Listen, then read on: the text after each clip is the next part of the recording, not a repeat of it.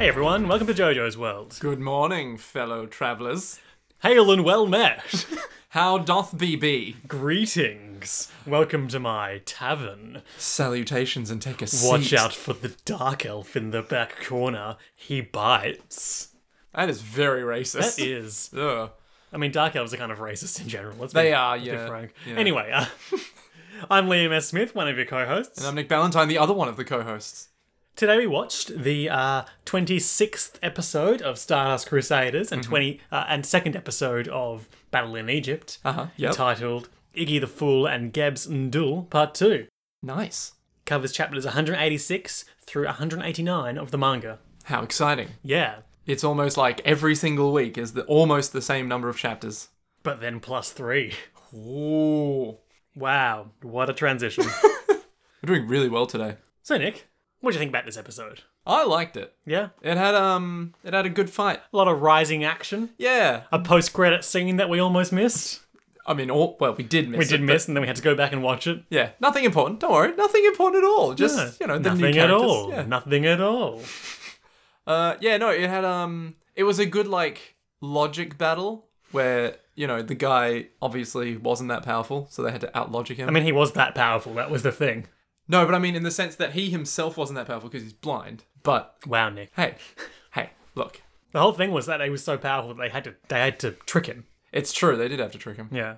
But you know, you have like Iggy who's kind of against them at the same time, and you're like, God damn, Yeah, yeah, he's a rogue element. yeah. So it's a nice little like There's a there's mix a, of things. there's a lot up up in the mix. A lot of Yeah. chaos going on. A lot of dog v blind man action. It's a tale as old as time.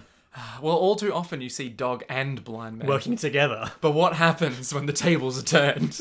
I was thinking while we were watching it, bec- as as you raised the fact that Iggy is- is kind of a, a wild card who kind of betrays them a couple of times in this episode. I was thinking about how when we were t- reading his uh, Jojonium note yesterday, Hmm. that was this whole screed about how I feel like if it was a cat, a cat would probably betray them at some point. Then mean then one episode later, it's just Iggy Iggy's being betraying lazy. them the whole time. Oh, it's so good. It's so good. Iggy the traitor. Nick, I want to share with you the first author's note from Stardust Creators Ooh. as we remember last week, we read them out of order. Totally didn't do.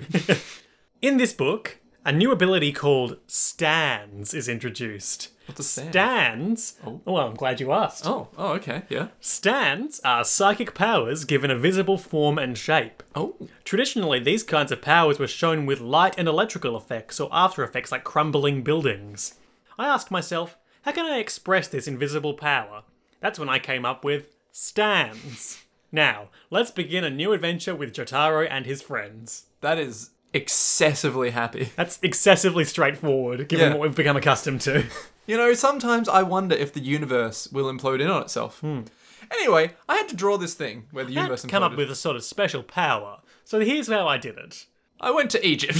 Long-winded explanation about Egyptian customs. I went to later. Egypt and I met this little kid, and I was like, Can I read your manga? And he was like, Sure. And then I died. I was flown out of my bus. Anyway, we'll get to that. yeah. Was that maybe a proxy for Iraqi? I doubt it. Oh, okay. Self parody, maybe? Yeah, We'll get to that. yeah. So, they're all flying off the dune buggy, if you recall from last time. Oh shit! Iggy's sleeping on the sand, and they're all like, no, watch out for the sand. I mean, watch out for the damn And sand. they all hit the ground, and uh, we get some recap where N- N- the Great Ndul, four kilometers to the west or whatever, yeah, uh, really far away. recaps that he's like, I can hear them through the vibrations in the sand. I know where they all are. What an asshole! Like, what an asshole! I mean, you know, he's got a skill and he's using it. Yeah, but still. There was a point where you remarked, this is basically just Daredevil now. Yeah, it got to the. Well, that happens later when he starts flinging sand around. But we'll get to that, where it just turns into Daredevil in the rain. I Ah, from the TV series No, no, no. or from the movie or So, from the okay. cartoons. Okay, hang on. Side note. So uh, there's a bit where Daredevil, whenever it rains, he can hear everything because Okay, sure. 'Cause it's because like- of his magic. Exactly, because of his sonar magic. Um, I think it was in the really shitty movie where they did that. Um, and then in this one, you've got sand flinging. I would have thought if thought the rain would have been like a sort of sensory overload or or too much interference in the way, You'd think so, wouldn't you? Because it's rain. It's like it's everywhere at the same time. and it muffles sound. yeah, it was not a good film. But I mean, Daredevil can like he can for all intents and purposes, see shapes. Yes. He is kind of like a god in human form and a lawyer. Great. All right. Anyway, we're getting off track. On this show, never. Get out of here. And Dool's like, too late. I know where each of you fell. And we see um, his stand, which we later learn is called Geb, and we will call Geb for simplicity's sake, Yep. uh, sinks into the sand. They're like, oh no, where is it? What are we going to do? Now, our man Avdol has himself a clever idea here. I was like, ooh, that's smart. Yeah. He uh, has somehow figured out that. Oh, because of the, the thing with the watch from last time. Yep. He's figured out that they're being tracked by their sound. So he takes off all these metal rings he has on his clothing. And he just starts throwing them Have into you the noticed that sand. since he came back from the dead, he has like a weird metal codpiece on his pants? Wait, what? Not a codpiece, but like a um, like around You the are sort- gesturing around a the sort very of groin huge- area of his trousers. He's That's a got like large this, codpiece. this sort of weird metal What? What? armor. He's come back from the dead with a He's like, vengeance. no one's gonna kick me in the groin. I, s- I knew what my weakness was from being shot in the head. My crotch. yeah. Never again. Anyway, so he takes off all his metal rings and he throws them one by one into the sand. And we see from uh, Ndula's perspective and him- him visualizing everything where he thinks they're footsteps. His sick daredevil vision. He's like, ha, five footsteps. Clearly someone's tip trying to tiptoe away. And then Avdol was like, tisk tisk. So his plan is like, as soon as you show yourself, Magician's Red will engulf you in flames, accursed water stand. I mean, I've seen enough Pokemon to know that fire does not beat water. Yeah.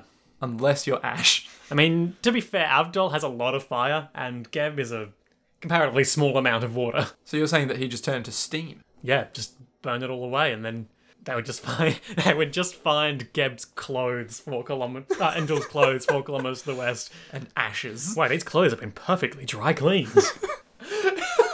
It's just a little tag, Abdol dry cleaning. then the OP happens. Still pretty hype. it is exceptionally hype. Any new observations? Okay, so I counted the number of pendulum swings. There are six. right. Now, there are seven men and women who walked out of Nine. Mm-hmm. nine. Nine men and women who walked out of that place. However, I did notice that some of the swings had two people in Yeah, them, and as we see at the end of this episode, it looks like we're setting up a sort of double whammy for Yeah. next time. which I'm hella keen for. Uh, yes, and the silhouettes that are going across in that sequence, as we can discuss now, are sort of inspired by sort of Egyptian iconography, Ah. specifically depictions of, or what I, what I would imagine are depictions of, The gods. yeah, in one in gods. one form or another. I would assume. Yep. No, that makes sense. Yeah, Yeah. It's very cool because it- you can't really outwardly tell what it is. You're like, yeah, it's something that makes a lot of sense. Like you can sort of hazard a guess at what's going on, but until you know the whole god thing's been brought up, it's Yeah. not something you're really gonna pick Yeah. up on the two times you see it. When I was looking at it, I was like, surely it's a stand user, but they Yeah. look really weird and not human. There's that cool bit where it goes like ha ha ha ha, and they all slide into frame, and the stands come out. and they all just like stand there ever so manly lee lee lee yeah that came out exactly as i intended Mm-hmm. i think the other like really hype bit is the bit where um it like has them come out and then it goes to either black or white or like one color another color Yep. in like high contrast and like a whole bunch of lines just show Oh up. yeah, so it does them like one by one, Yeah. and then like these jagged lines impinge on the. yeah and so my favorite That's a good thing, sequence. my favorite thing is that the other guys all have like a whole lot of lines around them and then joseph's is him going huh and then one line what could that mean? Maybe he's only got one year left to live. Ooh, Ooh. Totoro has like a thousand because he's Yeah, he gets is that one. covered by them. yeah, I don't know. What could the lines mean? Could it be foreshadowing? I mean, given the way these OPs usually go, probably. There's probably Could some... it just be some stupid bullshit? Either way, I'm keen to find out. There's another cool bit that uh, I would just want to highlight now before you have a chance to remember its significance. Uh, there's an there's an interesting bit where they're all standing on the staircase, uh, like a staircase that's Jotaro is at the lower end of it, and he's the furthest away from us. Yeah. and we sort of pan past all of them to him just before Star Platinum comes out. With like all the red stuff that pops up. Well, exactly. Yes, there's a lot of weird distortion happening um, Yeah. Mm. amongst the credits and stuff in that sequence, and that's something that is cool and is a sort of a foreshadowy reference to some stuff that happens later. How? Okay. All right. It'll make sense. All right. Just trust me on this. There's a lot. There's a lot going on in this particular OP, and a lot of it is not going to be really directly explicable until basically the very end. Oh, Jesus. So- okay. there's a lot going on, basically.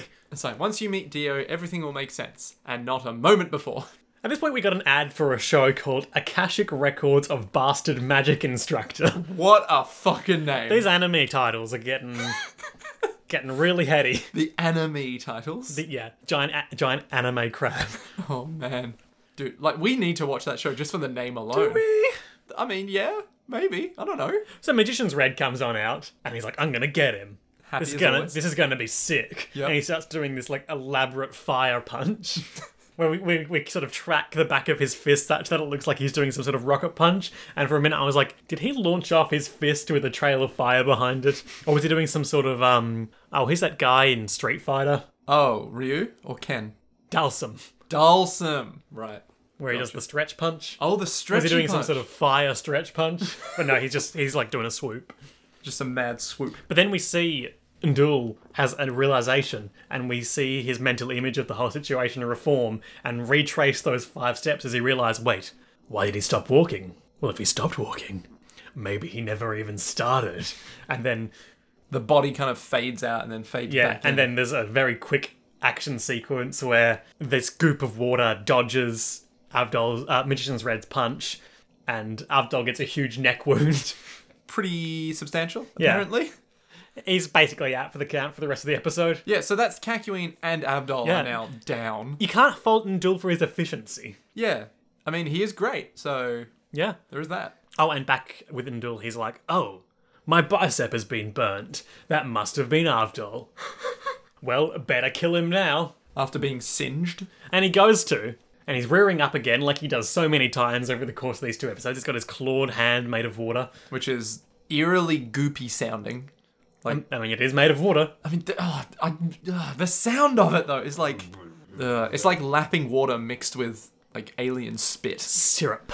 Ugh, ugh. it's very off-putting. This is my stand. It's made of maple syrup. Hey, Come here, let me let me eat you. Stand. Sticky and delicious, but also deadly. Yeah, no, I don't care. Let me eat you. That's it. That's all I care about. Make sure you eat it, eat it before it eats you.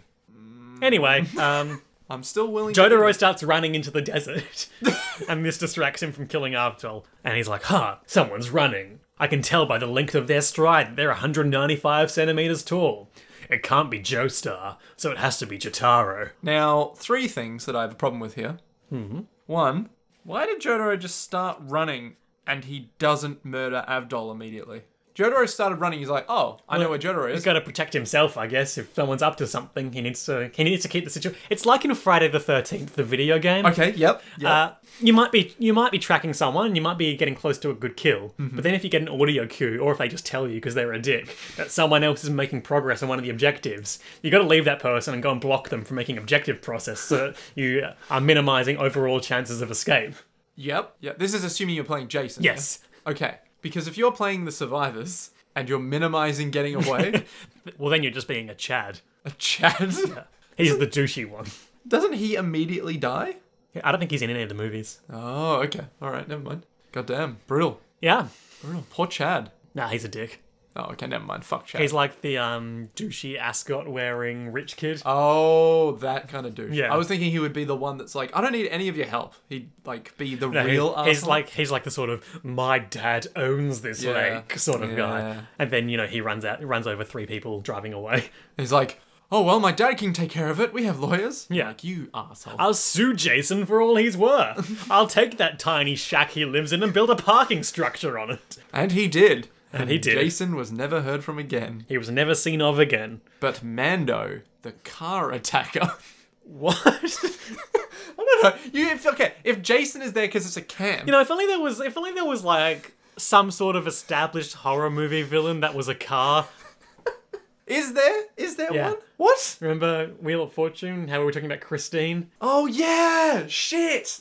Nah, I like Mando. also megatron yeah, Megatron is pretty horrific when you think. he about it. turns into a gun in most variations or a tank I thought he turned into a plane. That's in the you know the the movies, Ah, which okay. you know are atypical in terms of Megatron. It's true. It's true. Yeah. I'm Starscream. Oh Jesus! Anyway, yeah. So Av- uh, Jotaro runs into the desert, and that's right. The reason that he stops going for Avdol is actually explained. And Dolan in his internal monologue is like. Huh, that's Jotaro. Star Platinum is the most challenging of the stands. If I defeat him, Lord Dio will reward me handsomely. Is he's that so explained? handsome. Is that explaining why he's ignoring Avdol now, though? Well, yeah, he's saying that Jotaro is a priority because he's got a really tough stand that can smash up diamonds and bullshit. okay. It can inhale whoever it wants and can shoot its fingers like a gun. So basically, this guy's a wild card, and you need to stop him while you have the chance, while he develops new and terrifying powers. His stoic face hides a deadly facade. Yeah. Jotaro runs at Iggy, and Iggy's like, huh? and Jotaro picks him up and keeps running. Now, at first, I thought this was super dumb. And Dill's like, he just picked something up. What what thing was there? No, not a thing. It was the dog. It would be so much better if it's like, it's not a thing, it's a who, and then it just zooms in on his face. and then it goes into the, a tiny speck of sand, and we've got a whole sort of Horton here's a who situation. it's just a reflection of all these guys. But then Iggy's face is there going, ho, ho, ho, and then it's oh, just, Iggy. oh, Iggy. He's so goofy in this episode. It's okay. So at first I thought it was dumb that he just grab her, but then as we go on, he gets more and more like Grabbable. yeah, where you're just like yeah, I understand why Jotaro would grab him now. Yeah, He sort of slams it, choke slams him into the ground, yeah. Well, you have to. He's a dog. He needs holds to him learn. down by his neck. Yeah, he makes him smell his own poop, and he's like, "Don't do it again." Listen here, you little shit. That, All right. Apparently, that doesn't work, and it just teaches dogs to be ashamed of their bodily movements. They're more inclined to try to hold it in, and that just makes leads to them having accidents. Not healthy toilet training procedure. What? So, okay, so you're telling me with absolutely no sarcasm that if I were to choke a dog, Not and the slam choking, him but the into- making them smell their own poop. Oh, okay, so I can still choke the dog then. So he's like, I know you can smell him. Help me out, Iggy. Come on. And he's holding him down, and Iggy's struggling. And he's like, Or you'll die too when he comes and gets us. And I'm not going to give you any gum. Oh. Now, Iggy Iggy's a bit put out by this. So what he does is he makes this big old sandstorm. And uh, Jotaro seems very distracted by the sandstorm in the sense that he looks up. Yeah. And all that, all he needed was that split second of distraction to swap himself out with a sand duplicate without Jotaro noticing until he looked back down. What? And Iggy is in the sky, and the fool is properly manifest, and it's got wings now because it can fly. Turns out, Uh, what? yeah, Oh, just a big, big old wings made out of sand. car dog robot made of sand that can fly. I mean, fuck me. That that's impressive. Yeah, but it's all for naught because the sand duplicate gets smashed by Geb, and Jotaro just grabs onto Iggy with Star Platinum and is like, "Hey, I'm coming too. If you try to resist, I'll snap your neck." Star Platinum's really fast, bro. And this is where we learn that Iggy can as- apparently speak English slash Japanese because when Jotaro threatens him, he yelps in fear. Now, hang on. You were saying he can speak. no, I, I, I speak. comprehend. Oh right, yeah, true.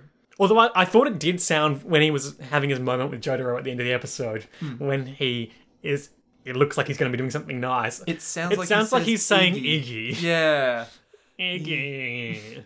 Oh, okay. You're a Pokemon. So we now know that he's a Pokemon because he only knows how to say his own name Yeah. in English. Iggy. Slash- uh, Iggy. Iggy. Ugh. Iggy. Iggy. But what does the stand say? That is the real question. What does the stand say? I mean, the other ones don't talk either, except for bad guy ones. No, I think we all know that the reason they don't talk is because they're trying to act cool. Star Platinum yelled in this episode, but we'll get to that in due course. Oh, so good. So they're flying, and everyone's like, look, he's floating. That means that this guy can't detect him through his footsteps. And everyone's like, oh. That explains so And much. Andil's like, why have his footsteps, st- footsteps stopped? uh, well, uh, pretty easy explanation would be that they're flying, Yeah. but he doesn't come to that conclusion for a long time. But they're slowly losing altitude because they're just gliding. They're not flying per se. Ah. Of course. don't know how we got that initial height. but- Uh, obviously, Iggy just jumped. yeah, he's got mad ups. Yeah, with its hind legs. There's nothing in the rulebook that says a Boston Terrier can't play basketball with sand powers.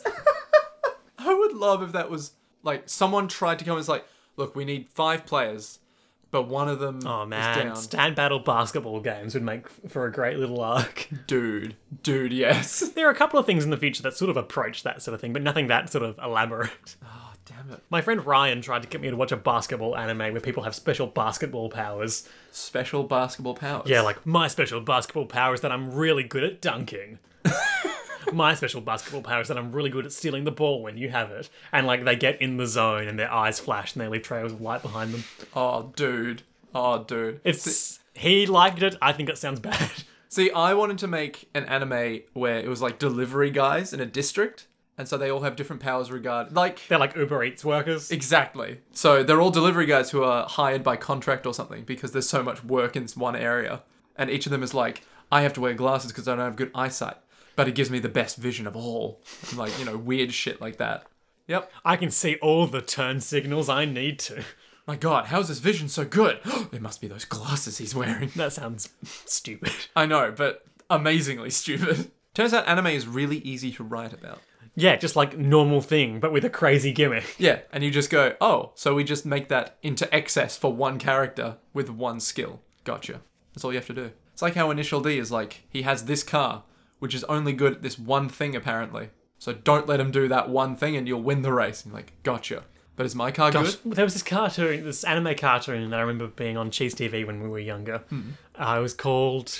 It was like a bay. It was a Beyblade like. Um, Excellent. It's called Crush Gear. Crush you gear. know, where they had like little cars and they'd just put them in an arena and the cars fought each other.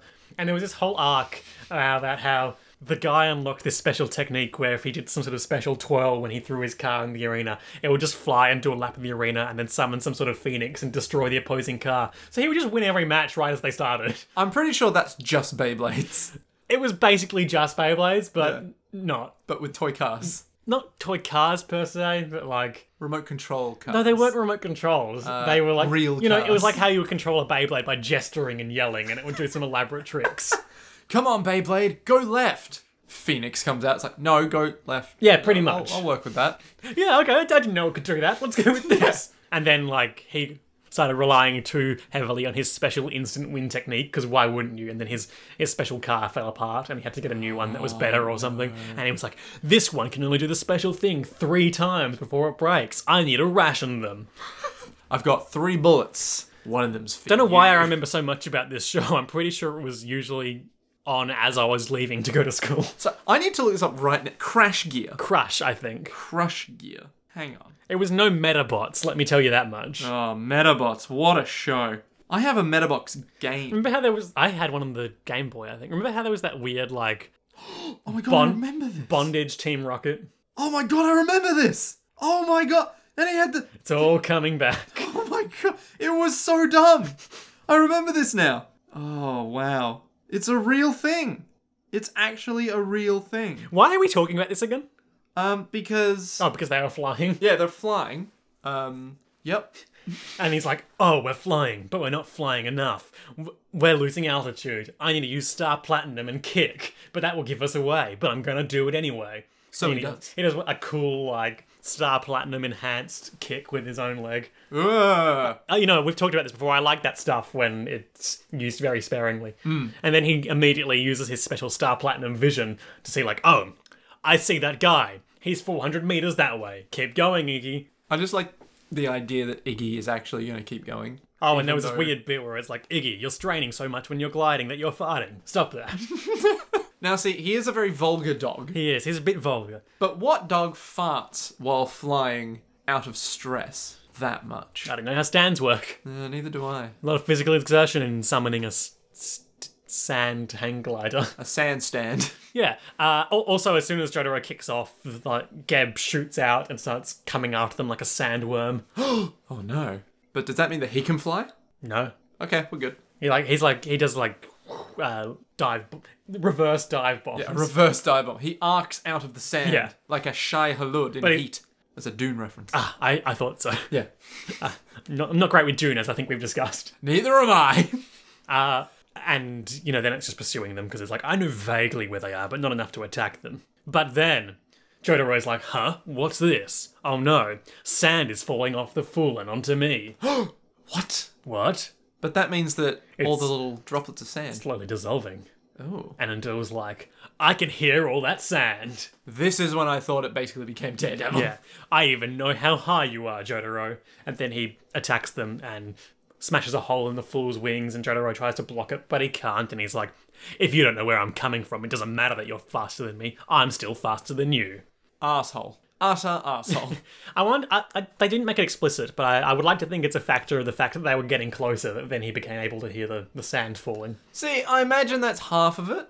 That Because before he couldn't hear anything above the ground, but now he's flinging sand up. So Oh, I thought the sand was just coming off of the fool. no, I thought Because he it's was made of sand. No, I thought he was throwing it up. So because he can't hear them, he's like, Well, he "Oh, certainly wasn't throwing it up where he was because it wouldn't reach them. I thought, His stand may have been stirring some up, perhaps. yeah, that's what I thought was going. on. He was like, the stand's underneath, and he's throwing sand up so that when it like I bounces was off- taking notes on that part pretty rapidly, so I may have missed something like that. Alright. But I just assumed the fool was, you know, had some attrition. some attrition. Yeah. Yeah, It's like siege warfare, but in the air. Not really. Never mind. Iggy looks down at Jotaro and we get a close up on Jotaro reflected in Iggy's eye, and Iggy's like, I'm gonna forget about the fact that he said he was gonna murder me, and I'm gonna try to murder him. So he does. He starts lowering his glide such that Jotaro's knees are scraping along the desert sands, and he's like, Now you know exactly where he is, and I'll kill him. Obviously, this is all implied. Yeah. What might be happening is, oh god, I need to fart so bad.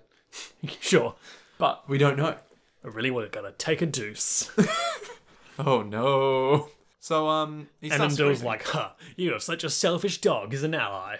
So Jotaro, in the only logical move that can be made here, throws Iggy. He, he doesn't just throw him, he Star Platinum grabs him and then rears up in like a formal baseballer pitch. so formal. Yeah, like his, He does full splits, full 180. I mean, exaggerated, but he's definitely doing like an anime baseball It's true. stance. That is true. Yeah. And I think it's a- quite a cool shot as well because then we see the fool just straight up collapsing into pillars of sand behind while this is going on. And Iggy is just flung. just hurls that dog like a baseball right at Andul, and Andul's like, I can hear something coming my way. What could it be? Oh, okay, that makes sense. I need to use my water stand to defend myself, or we'll collide. And So- there's a cool shot where Geb and the Fool clash with each other, and they're both basically just flung clear. And, It's amazing. and uh, Indul's stick is special stick is knocked away, and he's like, "Oh no, I don't have my special stick." I better quickly grab it before anyone notices. Oh no, I was so busy with the dog, I lost track of Jotaro. Where could he be? Spoiler alert, he's right behind me. What? There's, there's great shots of him. He's like, Where is he? He's not moving. He must be waiting for his moment. And then the camera slowly pans up round and up, and we just see him standing right behind Indul, who's been kneeling this whole time. And he looks fucking pissed.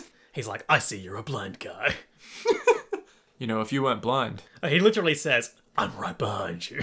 Oh, he does, doesn't he? Yeah. I think he thinks that actually, as a matter of fact. A lot of moments in this episode where people are just thinking and it's being communicated. Because if you recall right at the start when they landed on the sand, Yeah. Abdul is wordlessly without his mouth mo- moving his mouth, possibly internally monologuing and just communicating like via body language, being like, "Don't move. He can't see us if we don't move."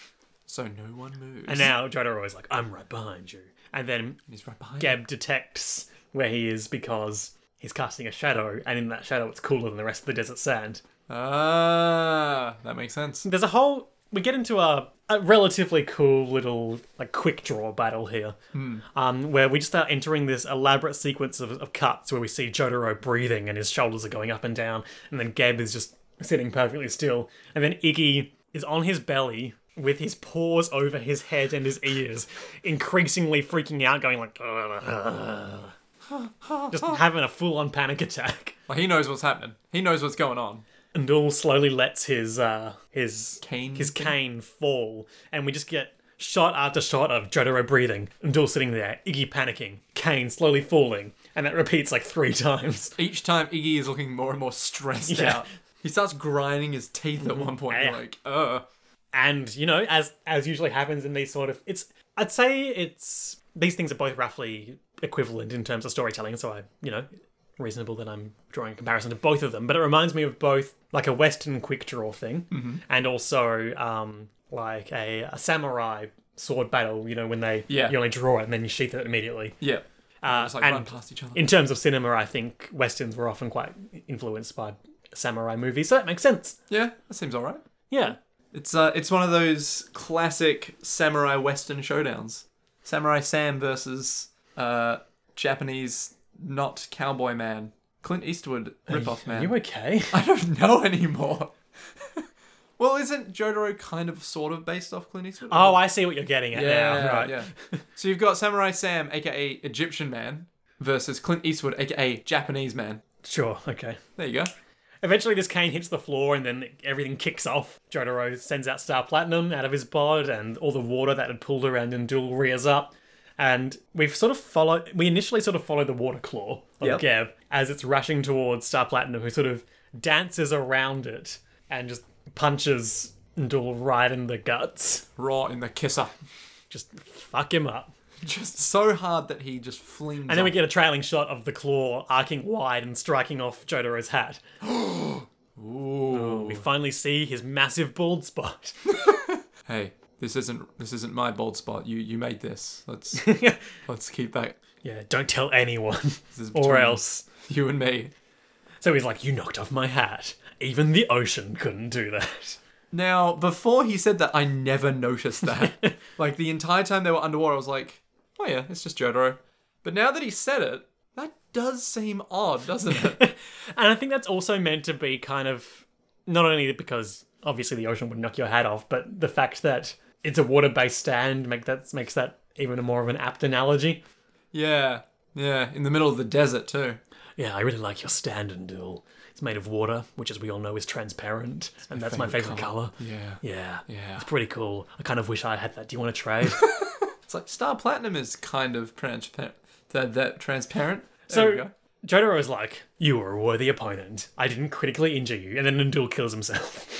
literally shoves uh, Geb right through his head. yep. And yet somehow is still alive. It's like, uh, you know, in Assassin's Creed, when you leap off a building and then stab someone, then it cuts to a white voice so they can have their last monologue. Ah, yes. Yeah. It's just like that. Yeah. Except there's no white void. We're not in the Just Animus. the uh, s- yellow sandy void of the desert and the cl- piercing blue sky of the Egyptian sun. wasteland. Wa- wasteland. I'm I mean, they're in a bit of a wasteland at the moment. There's just nothing but sandy desert as far as the eye can see. a desert, not They haven't wasteland. reached the fertile banks of the Nile that make habitation feasible. a wasteland is like fucking Fallout, where everything's dead and unusable. This is a desert. This is just sand. That's all dead and unusable. Yeah, but it's not wasteland. Nothing in there but the bleached bones of animals and weary travellers like yourself who are less fortunate. See, oil. Oil's there. There's oil in them there hills. There's oil in those dunes, boy. Anywho, uh, Undul's in his dying monologue like, you might interrogate me and learn about the other eight stand users. Here's all the information I have about the other eight stand users. right? He, he kills himself so that they can't tell him. He, don't- it's, uh, he doesn't have to tell them anything. And then he's like, you beat me. So I'm going to tell you just a little bit. Yes, you only get a small amount. The bit that I'm I'm gonna- killing myself because we all know Hermit Purple can read minds. So- What? what? The- What? It can read minds. I mean, that's kind of what they were going to do with Enya when they captured her. yeah. Uh, they were going to hook her up to a TV with Hermit Purple to try to get some clues. But I think we all know Hermit Purple's not really that sort of accurate. I mean, yeah. But like at the same time, it can read minds. Did we ever do this before this moment here? I mean, they'd planned to, is what I'm saying, but they, you know, Dan of Steel killed Enya. Yeah, but like we never really elaborated on. Oh yeah, it can definitely read minds. It, in a very literal sense, showed us the contents of Joseph's brain. Yeah. I suppose that is true. Yeah. Where it's just going inside his head. It would have been cool if in Death 13, it, as a, a potential alternate resolution, if uh, Joseph was like, We've knocked out Calculin because he's going nuts. I'm gonna go into, I'm gonna read his mind with Hermit Purple to see Oh yeah. like why he's gone so nuts. And then he did that, and it was like, this baby stands trying to kill us in our dreams. I wonder if like he needs a TV or something to Yeah. actually do it though. I mean, he's always needed a medium Yeah. in other circumstances. so does that mean that in order to see into people's minds, he would always carry around a spare TV with him? sure, that's what that means. Well, I mean, you know, it's the only way. It's the only way to get it done. why are you so loyal to Dio? You know, I never feared death. Okay, this is going places. My stand's power was pretty cool. I've had it since childhood. No one wanted to fuck with me. I could commit any crimes and defeat any enemy. Fuck the police. Could you commit the crime of only doing legal activities? No. The dog gets it. Ooh, the Iggy's- dog never feared Iggy's death. still freaking out. He's just there being like, ah. Dio was the first and only person to scare me. He was powerful, deep, large, and beautiful. Those are all words I'd use to describe him Yeah. from what I've seen so far. He's got a dangerous sensuality that even I could see, even though I'm blind. Wow. He was the first person to acknowledge my worth. I really need to sort of get some self esteem going on. You have not learned the true crime of self respect. I still don't fear death. That's why I'm killing myself. But I do fear that Dio might cast me aside. My evil needed an evil savior. Anywho, so there are these nine Egyptian gods. Uh, they're sort of the origin point for the tarot. Mine was Geb. That's the god of the earth. Pretty cool, right? And now I, I die. die. and all his death, d- that death mist comes off his body. Death mist. You know, his soul departs his it's, body. uh, it's clearly death steam. If you recall, there's a long history of that way back to when uh, George Senior died. He started Yeah. giving off that uh, The death steam. fumes. the fumes of putridity. So he says, "Let's talk a bit about Geb and Dul, the tarot, and the Egyptian gods." Yeah. I'm interested to know about all these Egyptian gods now because Sure. I know a little bit about Egyptian gods, but I don't know the Egyptian gods. I'm planning to do some very base level Egyptology for this arc, by which I mean I'm going to skim some Wikipedia pages. good, good. But before we get into that proper, let's talk first about Geb and Dul. Let's. Oh, and also, uh, the replacement segment for Tarot Time should, of course, be called "Oh My God." Is this purely because of Joseph, or is there another reason? And also because gods. Oh, yeah, true, gods. I am doing so well. I heard about someone drowning from a cup of water in a wash basin and thought it would be cool to have someone drown in a desert. And Duel was based off Zatoichi. In my mind, Zatoichi is just a scary guy rather than the hero. What is Zatoichi? The blind swordsman, we were talking about him Oh, earlier today. Zatoichi, the blind swordsman. I think that's how you pronounce it. How's it spelled? Uh, Zatoichi.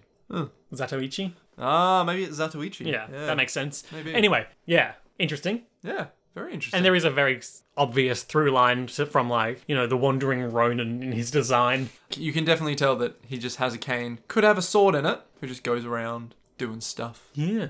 A vagabond, if you will. Vagabond. Nah, man, vagabond.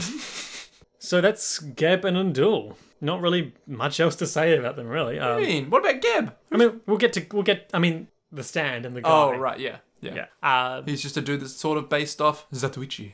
the the killing yourself when you get defeated is a very sort of quintessentially samurai thing as really well. is, yeah.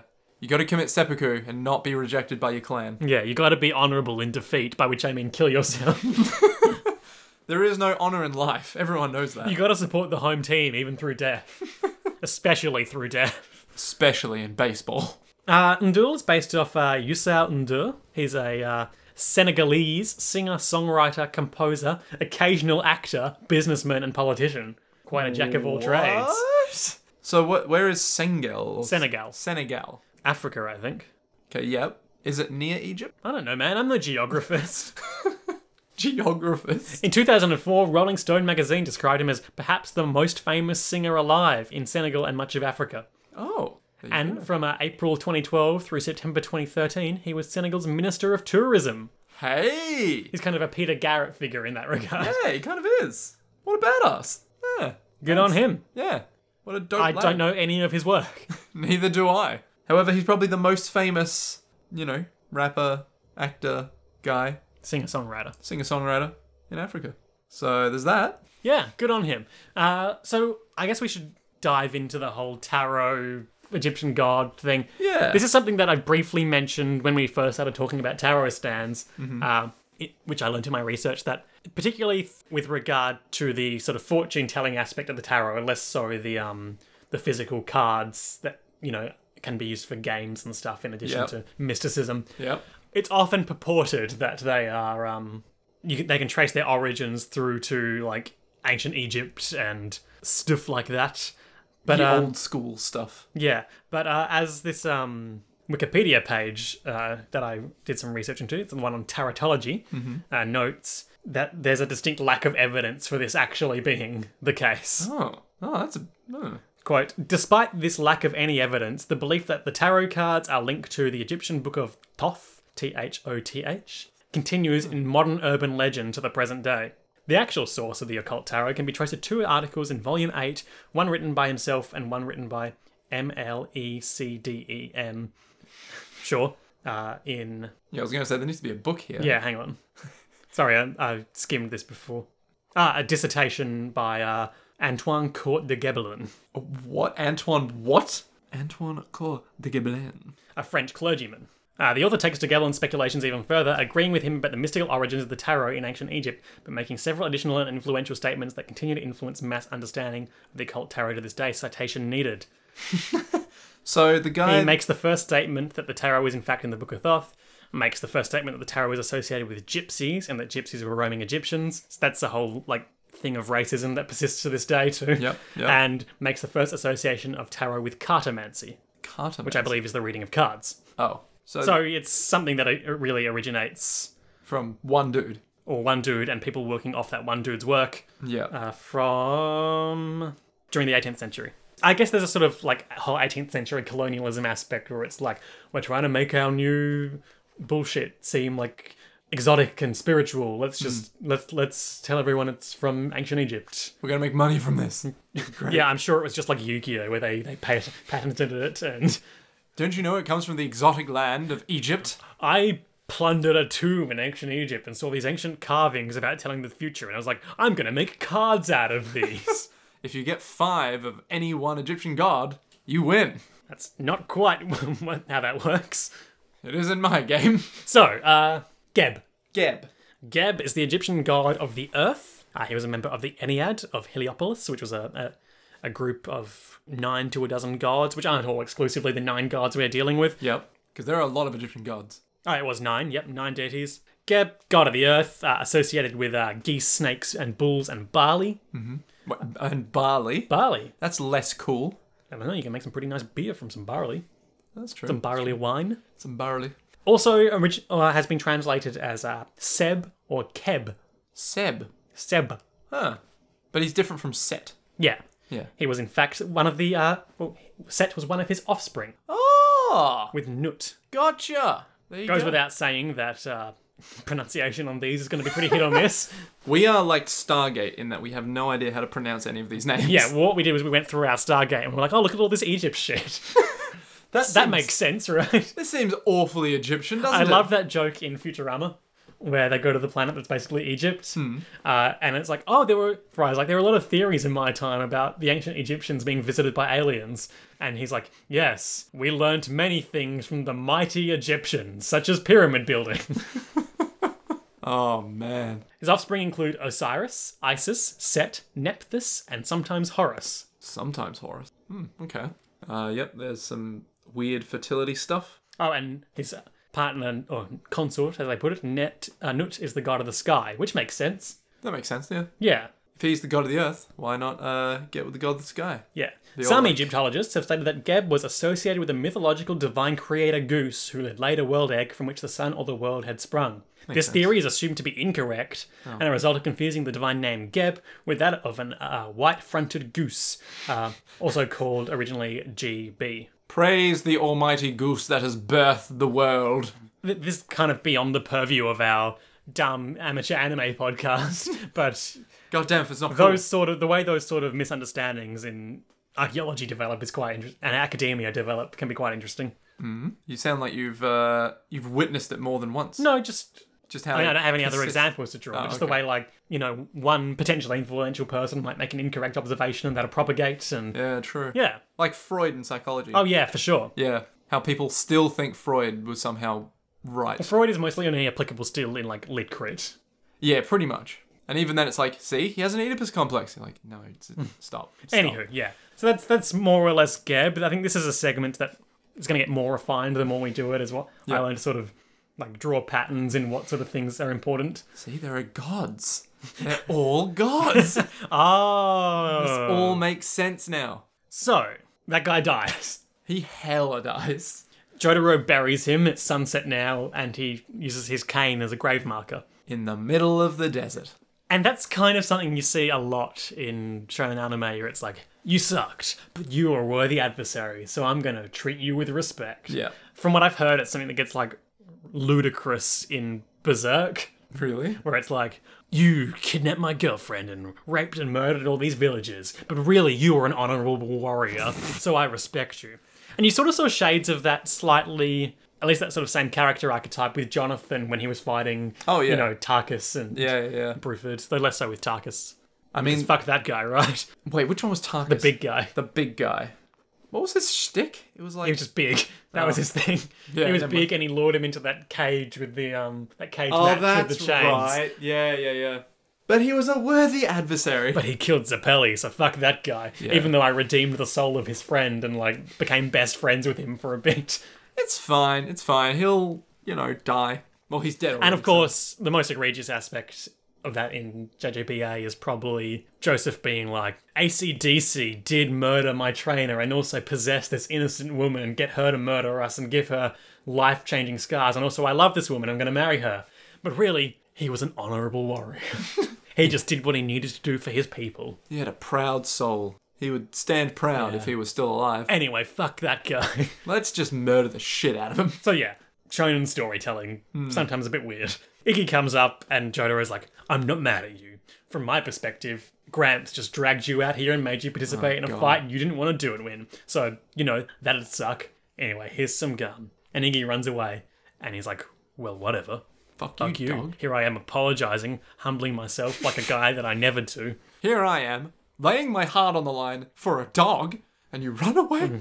He's like, "Well, whatever. Go die in the desert. See if I care." And then he hears like a, "Iggy." it's very weird how this happens. Yeah, and Iggy brings back his hat. Oh.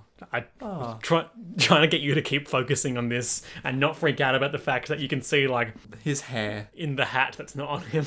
And I'm like, okay, but what? Just just go with it. Just roll with it. No, no, no. Because it's you were like, but Nick, it's just all torn up from when he was attacked. And I was like, no. I didn't say from when he was attacked. It's Just all torn up. oh Jesus. But it's like, yeah, yeah, It's quite some hat hair you got there, Jotaro. yare yare. Oh, you brought back my hat. I guess you aren't such a dumb dog after all. Puts hat on. Oh, cool. It's full of chewed up coffee gum. Lol, get tricked, boy. Iggy wins. Everyone else drives over in the dune buggy and they're like, Jotaro, it took us like six hours to get here, but we're here now. Let's go. And the last words out of Jotaro's mouth are, Yara yara does it. what does that actually mean in Like, you know, we've, this is. I mean, I know it's good grief, Yeah. but is that the literal I translation? don't know what the literal translation Oh, is. okay, all right. If someone knows Expression of annoyed frustration, I guess. what the, oh, okay, it's probably like, Exasperation. it's probably like, god damn. so this is where we originally stopped. And, Yeah, You yeah, know, and- credits happen. But the thing is, it was a bit weird because there was no to be. Con- oh, there was a to be continued, wasn't there? I can't remember. there but wasn't. anyway, point being, there's a post credit scene in this episode that we almost missed. Whew. in which there's this little guy, this little guy with like Marge Simpson hair. Mm-hmm. Uh, he's reading his book, uh, which of of course we can see is called Oingo Boingo Brothers Adventure. Ooh, oingo boingo. And then this obnoxious guy comes up to him and is like, "Hey, is that manga? You have manga here in Egypt? I'm from Japan. I'm a manga artist. Can I read your manga? I'll let you eat my snacks and play with my binoculars." And so this kid is like, He, he doesn't really speak. He just they trade. yeah, And so this Japanese guy, he's reading this really horribly illustrated book. He, he looks at it and he's like, it's so. "We get it. We get it." Ongo Bongo is a musical act whose origins escape me, but um, you know, I've heard some of their songs, and we will discuss them all next week. So he's looking at the book, and we clearly see it says in the same shot, uh, Oingo Boingo Brothers Adventures. Uh, But then, because of, you know, copyright restrictions, he's saying in the subtitles, huh, it says Zenyatta Mondata Brothers Adventure. And it's genius. which is of course an album by the police what? zenyatta mondata Yeah, yeah. and also the name won't of do two characters in overwatch one of which is playable And the other one is dead. yeah two robots two robot monks Ah, such a shame. I don't actually know because I don't play Overwatch, but fair enough um, there's this guy called zenyatta and he's all like gaze into the iris and then he shoots ball bearings at you he shoots ball bearings. he's got these like floaty orbs of metal around his head and Yeah. he throws them at you Oh, okay. I just thought they were there, like as part of his character. that's his weapon Oh, that makes a lot more sense now. Yeah. So this guy, he's like, he's reading this manga, and it's like, I think, oh gosh, I always get their names confused. Um, let's let's say it's Oingo who is the small one. Okay. For now, Oingo is the small one. you know what? I have the Wikipedia here. I can just check it. oh, it's Boingo.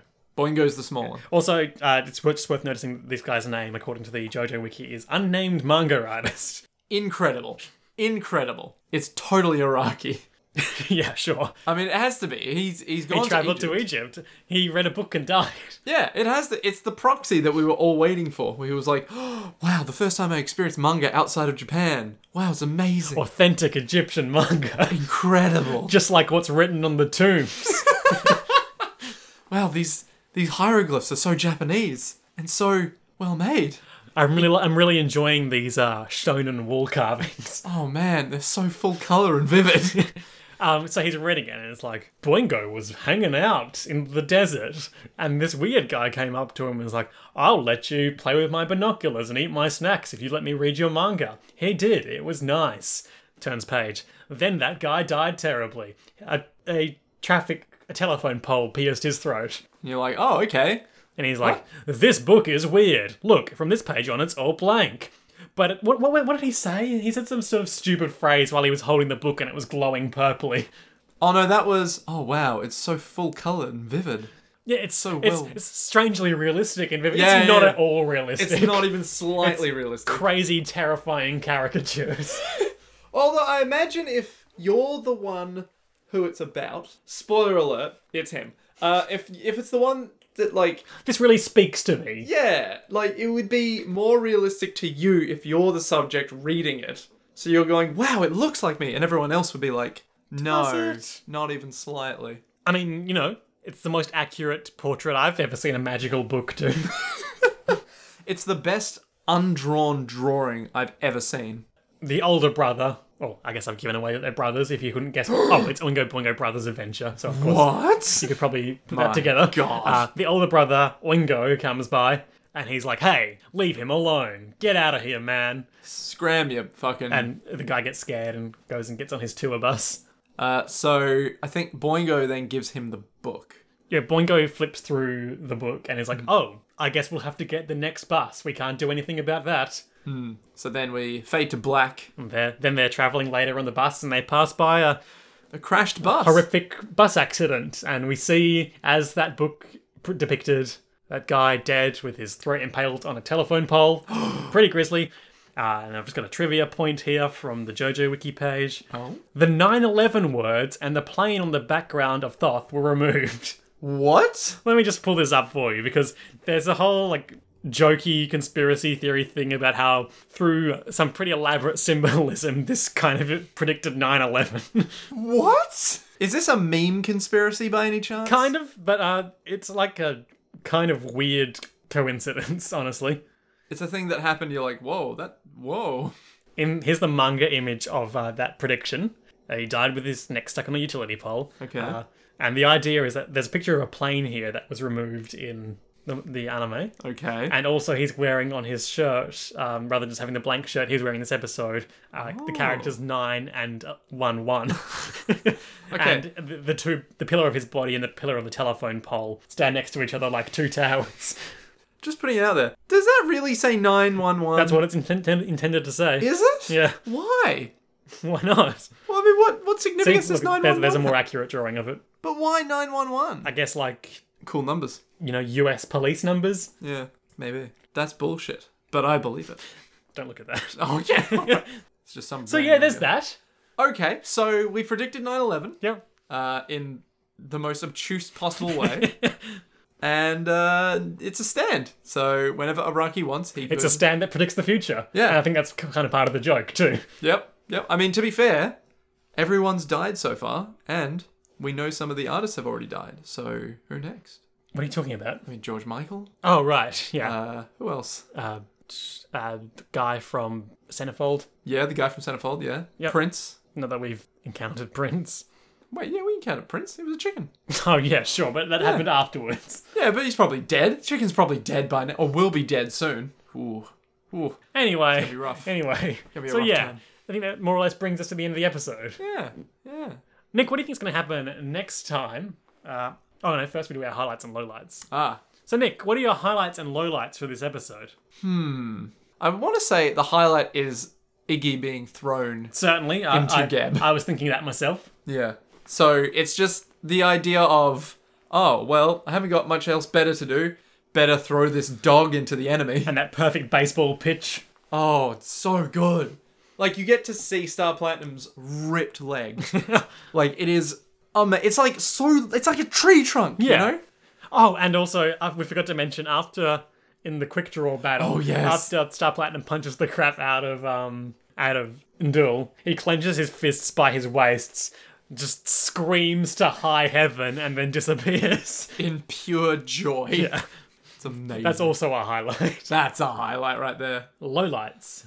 I want to say the low light would be the weird rationale that was given by Endul, where he's like, "Yeah, you know, I don't fear death. You know, evil needs an evil savior." And I was like, "What? Really?" This is like some elaborate self justification, man. You should probably just get some therapy. yeah. I was just sitting there like, "Really?" But this doesn't make a whole lot of sense, though. In what might become a recurring lowlight for Oh me, no. just gonna go with the the fart and Iggy. Oh, okay. All right. That's a Yeah. low light for you, Yeah, it doesn't do it for me.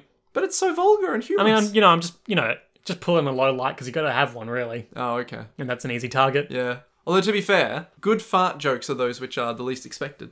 It's uh, it's like if you have uh, a fart joke every episode, you're like, oh, there's another fart joke. We're Great. two for two so far. Yeah, exactly. But No, if I- you I have, can't recall a fart joke that's ever done it for me. hmm, okay, all right, Bit vulgar for my taste. all right. I mean, I'm a sophisticated gentleman, Look, You would be the guy in Friday the like Thirteenth. unlike Jonathan Joestar, Ooh, no, I was gonna say you're like the guy in Friday the Thirteenth. That's like, Chad. Yeah, Chad. You'd just be like, well, you know what? I only eat the finest of caviar, and if I don't have caviar, Really I chew the finest of coffee flavored chewing gum. If I don't have any, I starve. That's just that simple.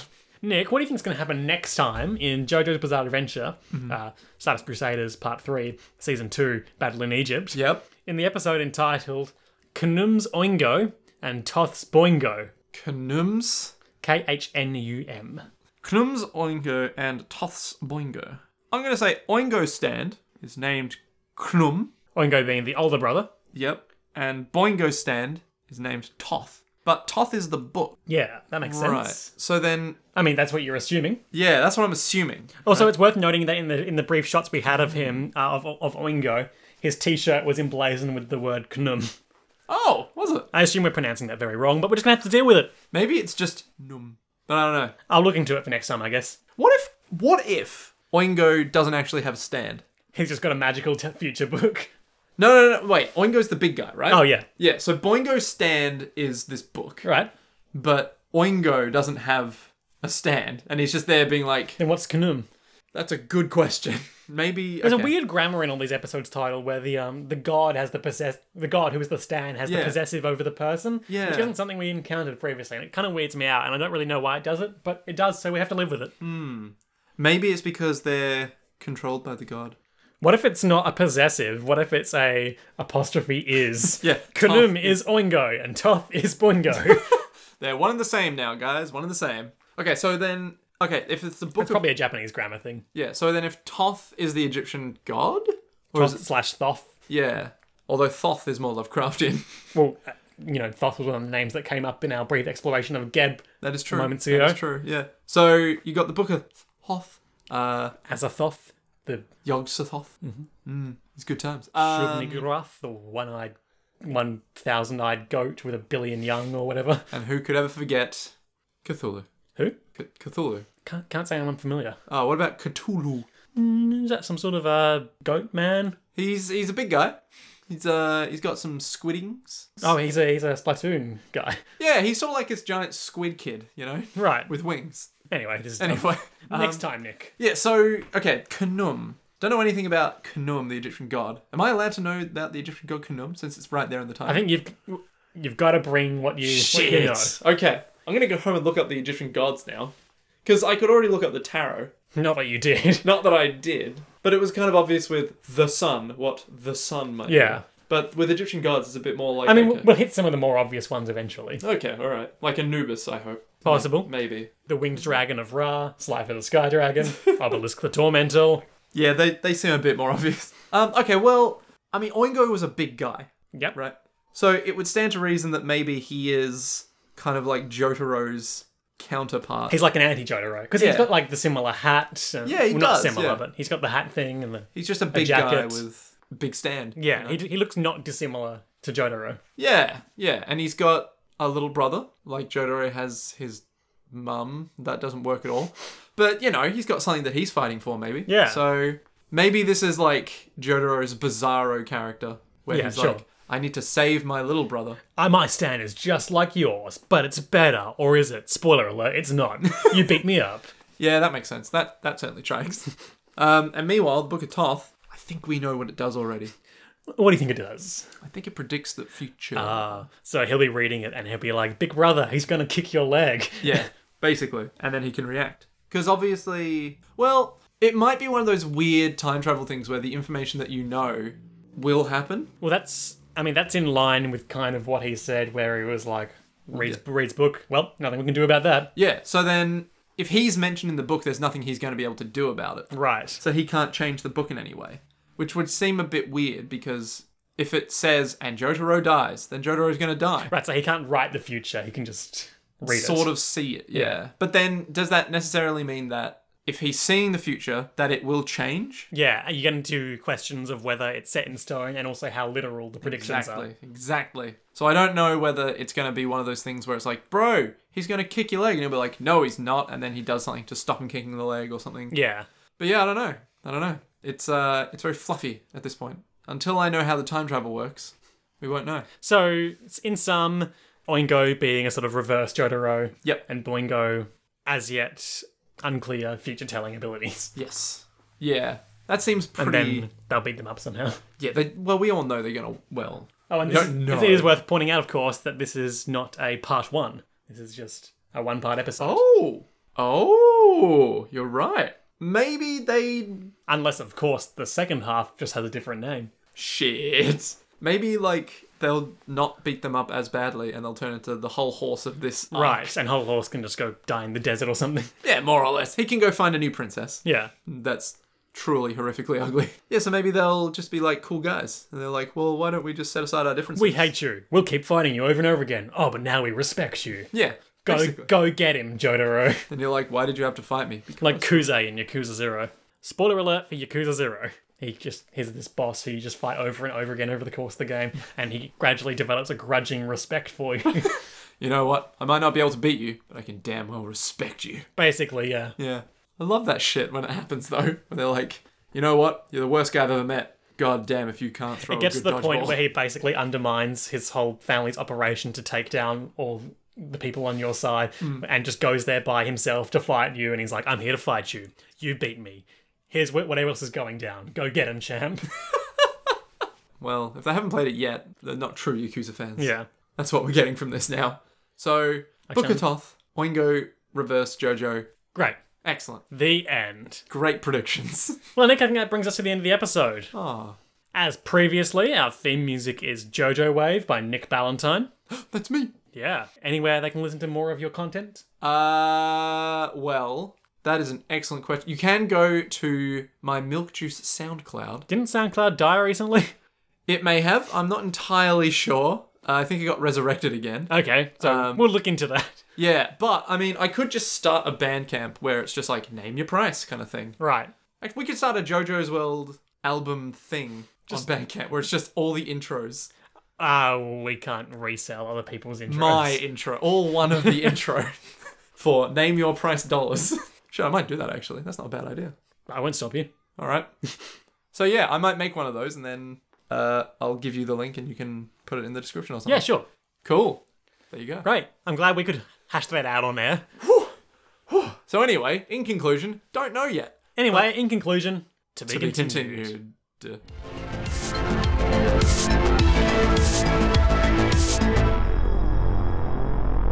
やれやれ